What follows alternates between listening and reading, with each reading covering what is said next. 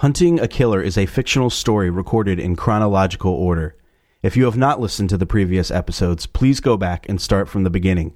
We'll be here waiting for you.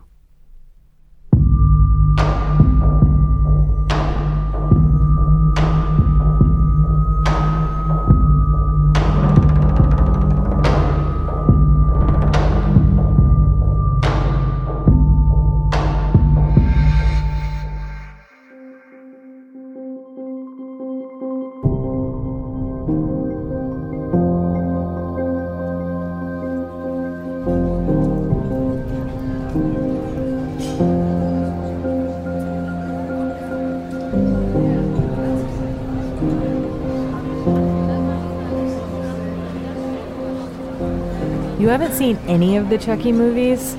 No, not really. I mean, I have, but it was so long ago. I saw Child's Play like two eons ago. The rest? I don't think so. What? How is that possible? Those are my favorite movies. Chucky is your favorite. Yeah, totally. I watched them with my mom when I was a kid. I'd be willing to watch the Chucky movies from the start. Oh my god. Yeah, that would be a lot of fun. It would be nice to see something that isn't as dark as what we typically do. I think the Child's Play movies would be a good escape for a bit, because you're right. Our jobs can get heavy at times. Speaking of that, were you able to get much sleep last night? Off and on. Not a complete sleep through the night. Maybe a night of Chucky movies would help? Yeah, possibly. I think I fell asleep that one time when I watched Child's Play too, actually. No, you didn't. You have to see it again. And if you do fall asleep, well, you need the sleep anyways. Fair enough. oh, God. Oh, these grits are chalky. Well, if you didn't put a pound of cinnamon on them, they wouldn't be that way. Oh, my God. Oh, it's awful. Oh, I don't ever order grits. I don't know why I did. Uh, hi, Sandy. Hi guys, I thought that was you two. How are you?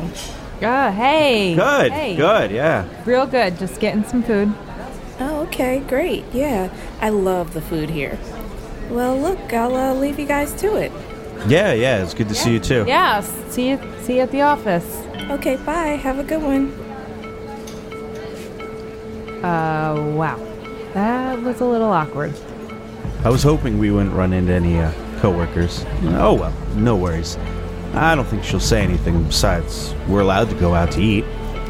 Yeah, but I am your boss, though. Yeah, we were just about to discuss the case anyways. Yes, package number four awaits. Let's get back to work. Check, please.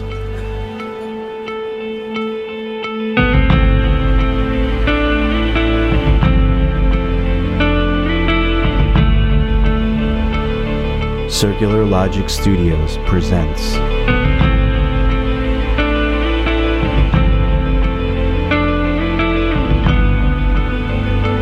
a Phil Interrupted production.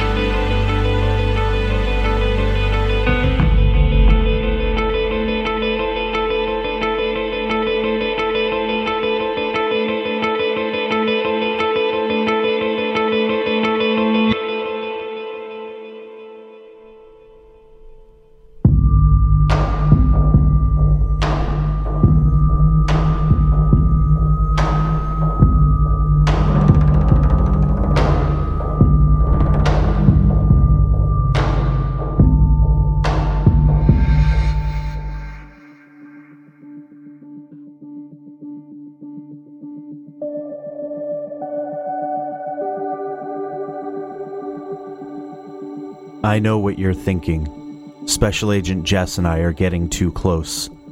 When I first started as a detective, I made rules for myself. Keep work and personal life separate, always. That's a rule I've followed strictly until, well, arriving at the Philadelphia FBI headquarters. But before you or anyone else starts pointing fingers, Special Agent Jess and I are just friends. She's my boss. Still, I admit, I don't mind seeing her outside of work. I'll take any chance I can to look at her. Okay, time for the case.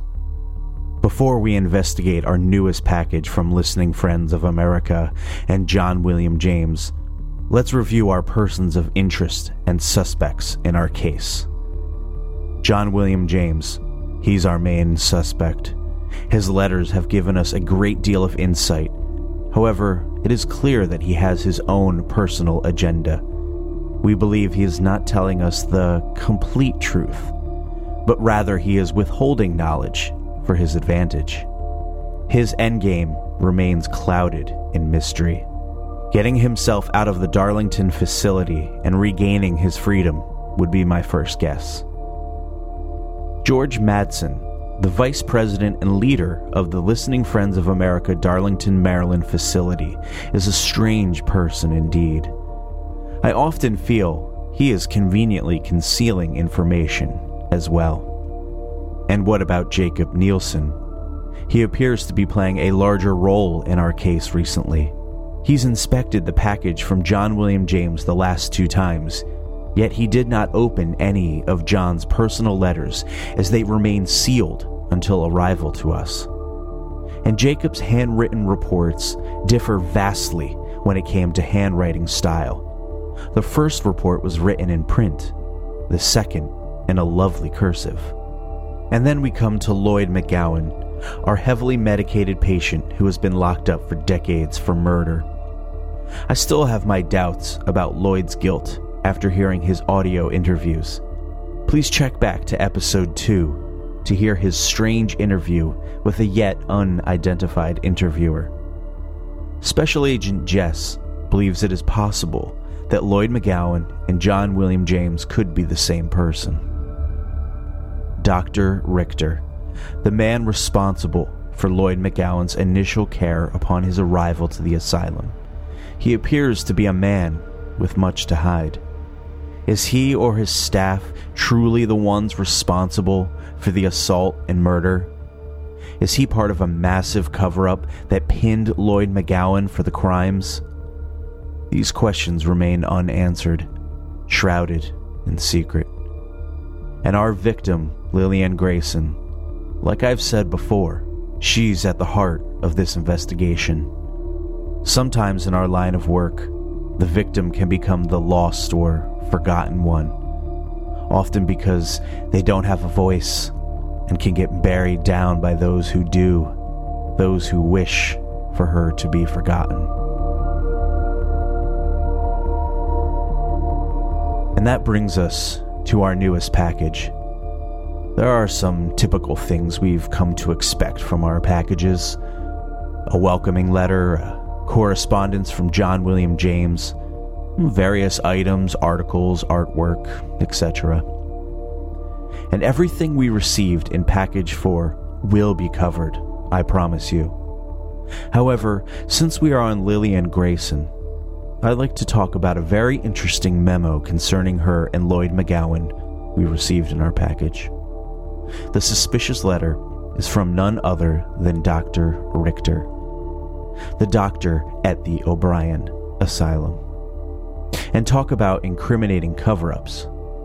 This letter appears to be the definition of such. I believe this letter to be tremendously important, so we will start with it today. It reads as follows To Dr. Samuel J. Hawkins, Vice President, Chief of Staff, O'Brien Asylum, September 27th, 1967. Dear Dr. Hawkins, I have never written to you before under such circumstances, and the weight in my heart hopes that I never will again. I am sure that you have heard the rumors of what has happened in my ward today. I dread to say that the rumors are indeed true. A murder has occurred. While it pains me to write you about this, I will attempt an approach that is objective and analytical, as befits men in our stations. A patient, a beautiful young woman named Lillian, was found dead in the janitor's closet early this morning. The horror I faced when I verified her identity was overwhelming, as I admit I had grown fond of the patient over the course of her stay here. She often put the other patients at ease and entertained the staff with amusing anecdotes and jokes. She was something of a tragic figure in this hospital, full of life, yet suffering from anterograde amnesia. The loss of such a bright star is altogether a most unfortunate event. The man we believe responsible for the murder is another patient, one Lloyd McGowan. He has previously been deemed a danger to himself and others. His outbursts seem completely random and follow no discernible pattern. Though he was placed in quarantine at the far end of the east ancillary hallway, it was discovered that his door had been unlocked. The closet where Lillian was found is very near to McGowan's new room. It appears that McGowan was able to break free of his quarantine, find his poor victim, murder her, and hide her body in the closet. We are still waiting for the autopsy report, but it appears he may have raped his victim as well. I understand the initial urge to call the authorities, host a police investigation, and have this criminal lose of himself when he has taken from this world. But I would caution against this, and I ask that you hear me out before making any rash decisions. If word got out about this incident, there is no doubt in my mind we would go out of business. There is no other way around it. It is very unlikely that any of us would be allowed to continue to practice medicine, even in an advisory capacity. The victim's family has long ago forgotten her or moved on without her. There are no records of any visits from them in the last five years. Who are we to open old wounds? To guilt a family whose only crime was that they simply could not understand nor handle our poor patient. If word gets out about her death, they will not only find guilt in their actions, they will likely pursue a lawsuit, again, to put us out of business, or to put us in the poorhouse, or even jail. I say let sleeping dogs lie there. The family will continue on and Lillian will remain forgotten. To keep things quiet, I suggest we pretend like the whole thing never happened. I will not be so dramatic as to destroy her records, but I will remove our file on Lillian and place it in my personal care. This is a tragic day for all of us. I know it perhaps more than anyone here, but we must continue on. The work we do is too good to fail amid disgrace and controversy. Please take your time but I do hope you respond favorably to my suggestions. In the meanwhile, I am sincerely yours, Dr. William Richter. Richter speaks of his heartbreak for the loss of Lillian Grayson and mentions her diagnosis. Special Agent Jess and I have been wondering what the reason for her stay at the asylum was.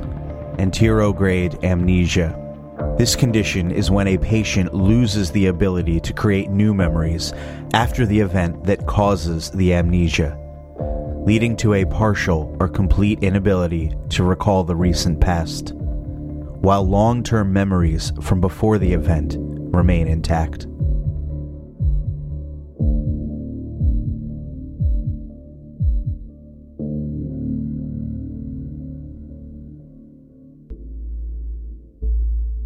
As we said on episode 2, we believe it's likely that Lillian was sexually assaulted before her murder. This type of amnesia is perfect, as your victim simply doesn't remember the crimes.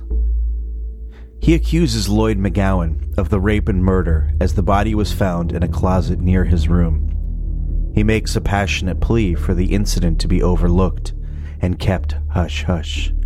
Among his long list of reasons are Lillian's family has forgotten her. They would go out of business. They could get sued, or even go to jail. Why would any of the staff go to jail for a murder committed by a patient? While they could be held negligent, the staff wouldn't serve time. Could the doctor or his staff be entrenched in something far more insidious than they reveal? Dr. Richter also mentions that he will remove her file and place it in his personal care. How exactly is it possible that we received her autopsy report? Remember, this was enclosed with Lloyd McGowan's file in package 2. Another passage that stands out to me is The work we do is too good to fail amid disgrace and controversy. Disgrace and controversy? I believe this letter to be a strong piece of circumstantial evidence pertaining to a criminal cover up within the facility. I wanted to read Dr. Richter's letter first because of its potentially huge significance in this case. One last note Dr. Richter's memo to Dr. Hawkins is written on September 27, 1967. Richter mentions the autopsy report was not available yet. Well, looking back at Lillian's autopsy reports that we obtained, it appears that these reports were finished at 7 p.m. on September 27, 1967. Either Richter didn't wait for the report to be finished, he didn't care about its results, or he already knew its results.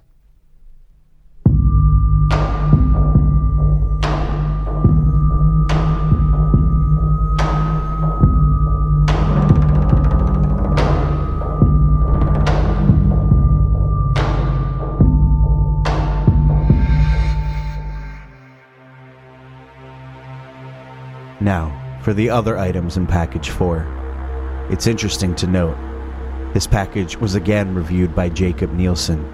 In fact, the last three packages have been.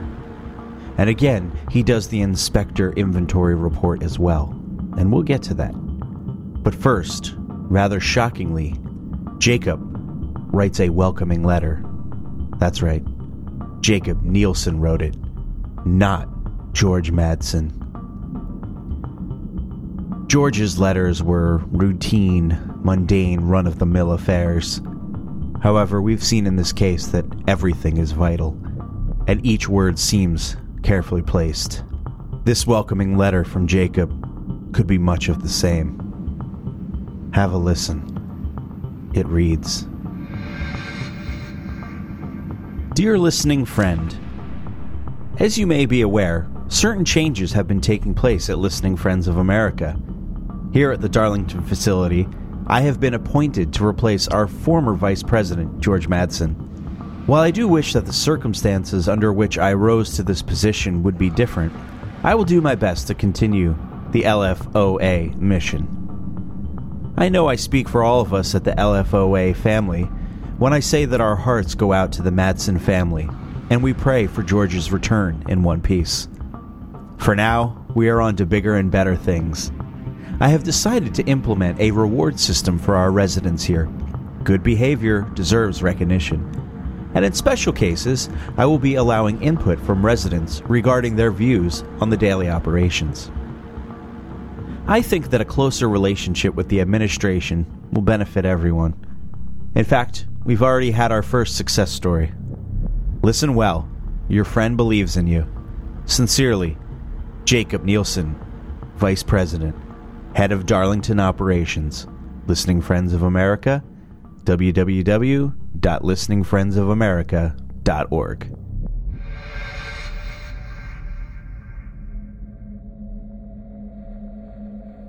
Um, we pray for George's return in one piece. Wow. It seems that George has disappeared and been replaced by Jacob Nielsen. Remember when John William James said in his secret binary code message, I got M? Did he really do something to Madsen? Was that pen that we believe to be stained with blood used as a weapon? George Madsen's departure and Jacob Nielsen's sudden rise to vice president is undeniably alarming and unforeseen.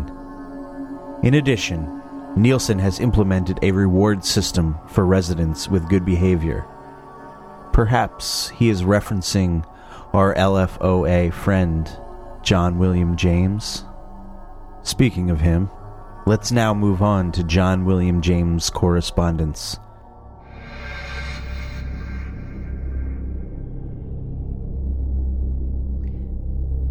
John William James's letter. Hmm. My dearest friend, I believe these past four months have laid frame to the next panel of our lives in the great cosmic mural. I believe also that without you, this would all have fallen apart, and I would waste my days in utterly despondent isolation. When I was a boy, I lived on a farm not terribly far from here. My father built the house himself after he and my mother purchased the land. My parents, always oblivious to the details, were unaware that an underground stream snaked through the property.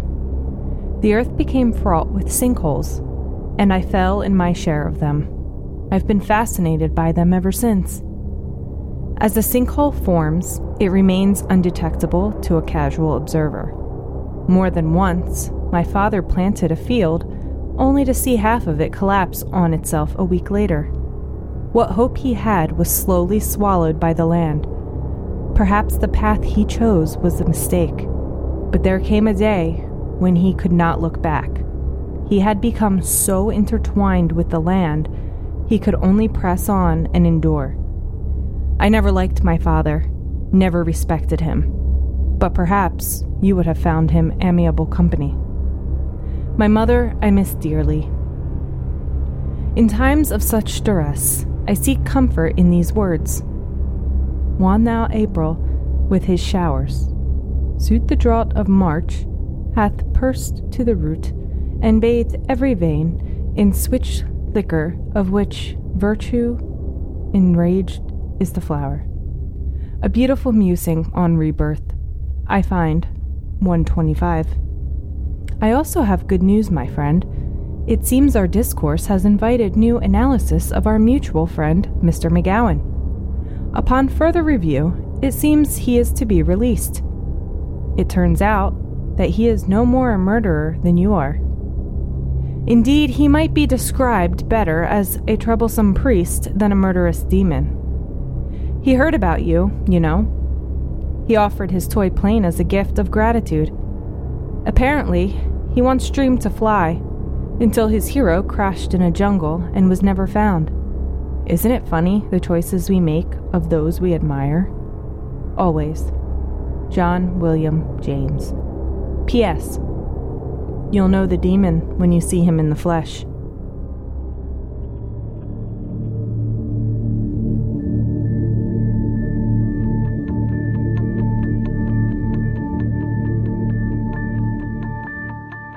What does he mean by, without you, this would have fallen apart?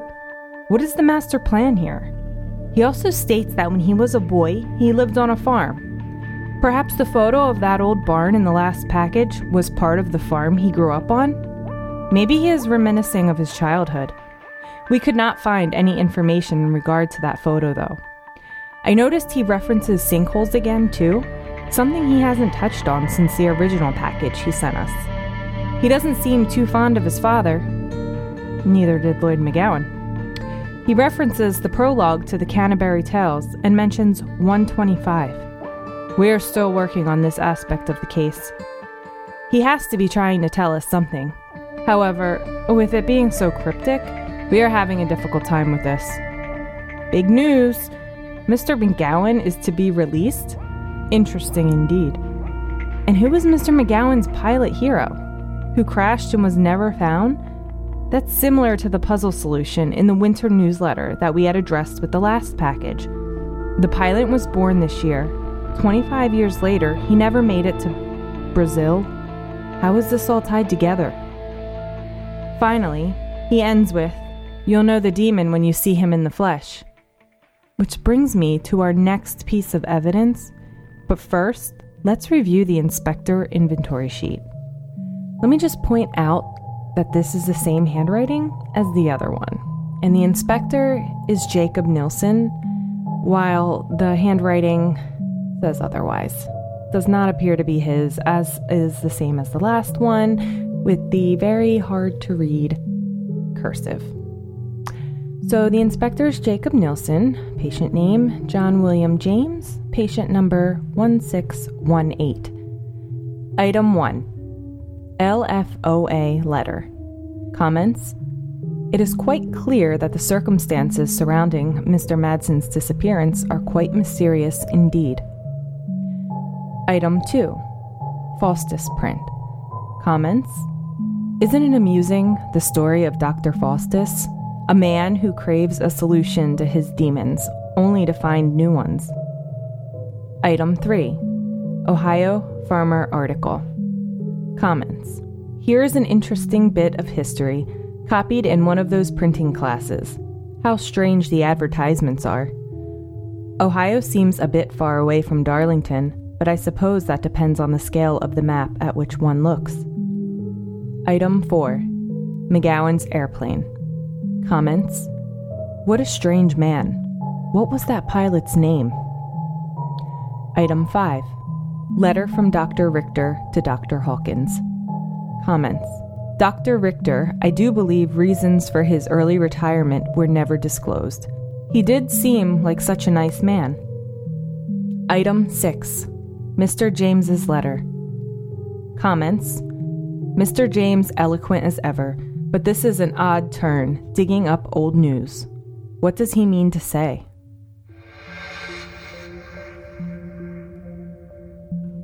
Now, back to that last comment John William James stated in his letter You'll know the demon when you see him in the flesh. A black and white photo of Dr. Faustus selling his soul to the devil. Lo and behold, using a magnifying glass, I discovered the letters made up the name Richter in the flesh of the devil. On the back of the photo, there is a Latin phrase. I'm not fluid in Latin, so forgive me because this is going to be incorrect. Non sequo sus, sequitur canes ostender veritas. From what we have deciphered from that is not to follow the dogs, to show the truth of the swine it follows. What do pigs and dogs have to do with anything? Could it possibly be somehow connected to another piece of evidence he sent to us? He sent us a page from The Ohio Farmer, dated April 23, 1892. We have not, for the life of us, been able to figure this one out. Now, in the inspector notes, it pointed out how strange the advertisements are. However, reading this minuscule newsprint the only advertisement that remotely stands out is Wanted, a responsible man in every township to canvass for the only successful attachment to planters for furrowing and gauging depth of covering. For circulars and terms, address J.K. Hedges, Asheville, O. Every other article refers to livestock, food for livestock, and tick remedies for livestock. This is a farmer's newspaper, so, really, I guess planting crops and worrying about the grounds isn't too far fetched. We will dig deeper, as we always do. Perhaps we are missing something. Or maybe in packages to come, which I assume they will, something will tie in with this. Finally, Lloyd's gift to us a small, red, plastic airplane something I imagine young boys playing with. This whole airplane and pilot information really bothered me. So, of course, I had to research it all again. Apparently, a famous pilot by the name of Paul Redfern became known during the summer of 1927 for attempting to fly from Brunswick, Georgia to Rio de Janeiro, Brazil. But he went missing. There was talk of him being spotted several times alive, but there is no credible evidence to support this. Which brings me to the recording we found of Lloyd. During the interview, he states, The ferns are red now. This must be the pilot who Lloyd looks up to and idolizes. I also went back to Mr. Puzzle's Winter Puzzle and came across something that we missed. The solution to the puzzle was the pilot was born this year. 25 years later, he never made it to be still. I knew B. Pazil was incorrect and it must have been Brazil. But what I didn't put together at the time was this all the letters in the alphabet are associated with numbers. For example, A equals 1, B equals 2, C equals 3, and so on. Well, P equals 16 and R equals 18. 16, 18. 1618, which also represents John William James' patient number. Is he our Mr. Puzzles? I'm truly believing this is so.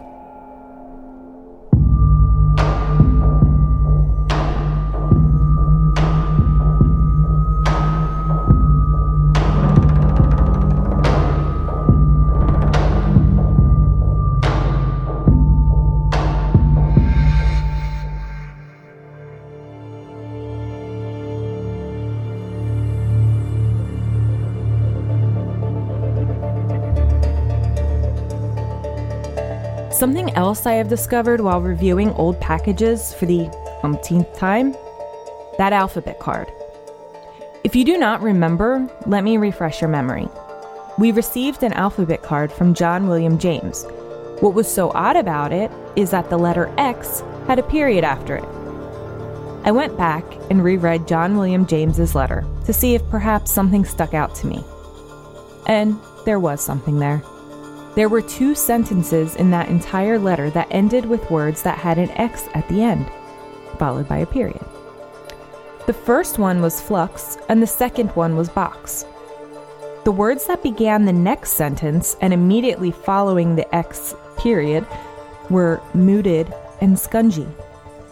I played around with those in my head for a while, ultimately coming to the conclusion that it was, yet again, another puzzle. Mooted and Scungy are anagrams to doomed Cygnus. If you recall from package one, the star map and the photo of the swan. After that first package, I learned more about Greek mythology than I had ever imagined. And now we're back to it. Let me refresh your mind. Cygnus means swan. We need to figure out who our Cygnus is and why they are doomed.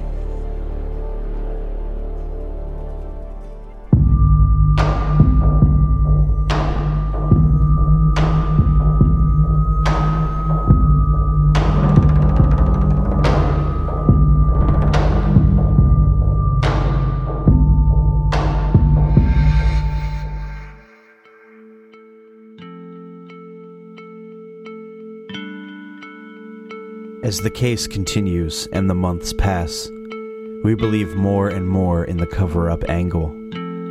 Dr. Richter and his boss, Dr. Hawkins, are these men responsible for the lack of knowledge about Lillian Grayson? Did they cover the murder up and dump her body on Weiss Island? When we first received the case, we got a clipping from a 1967 newspaper article. We now know that the Jane Doe featured in the article is Lillian Grayson.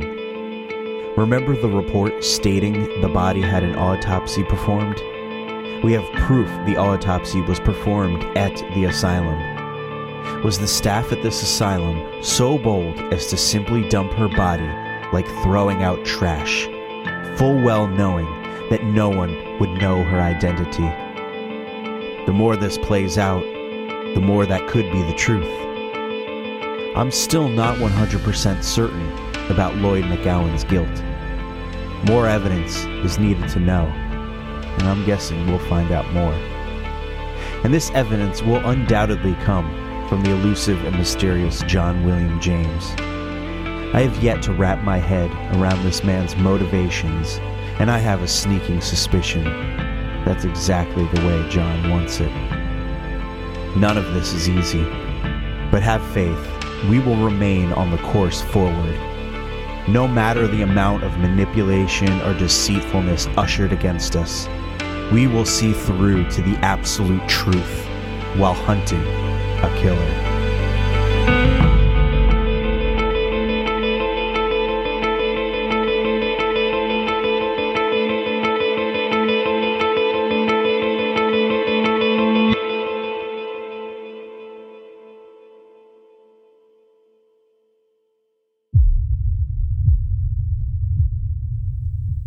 This has been a Circular Logic Studios presentation. Hunting a Killer is produced, written, and performed by Phil and Jessica Allen. Editing by Phil Allen. Based on Hunt a Killer.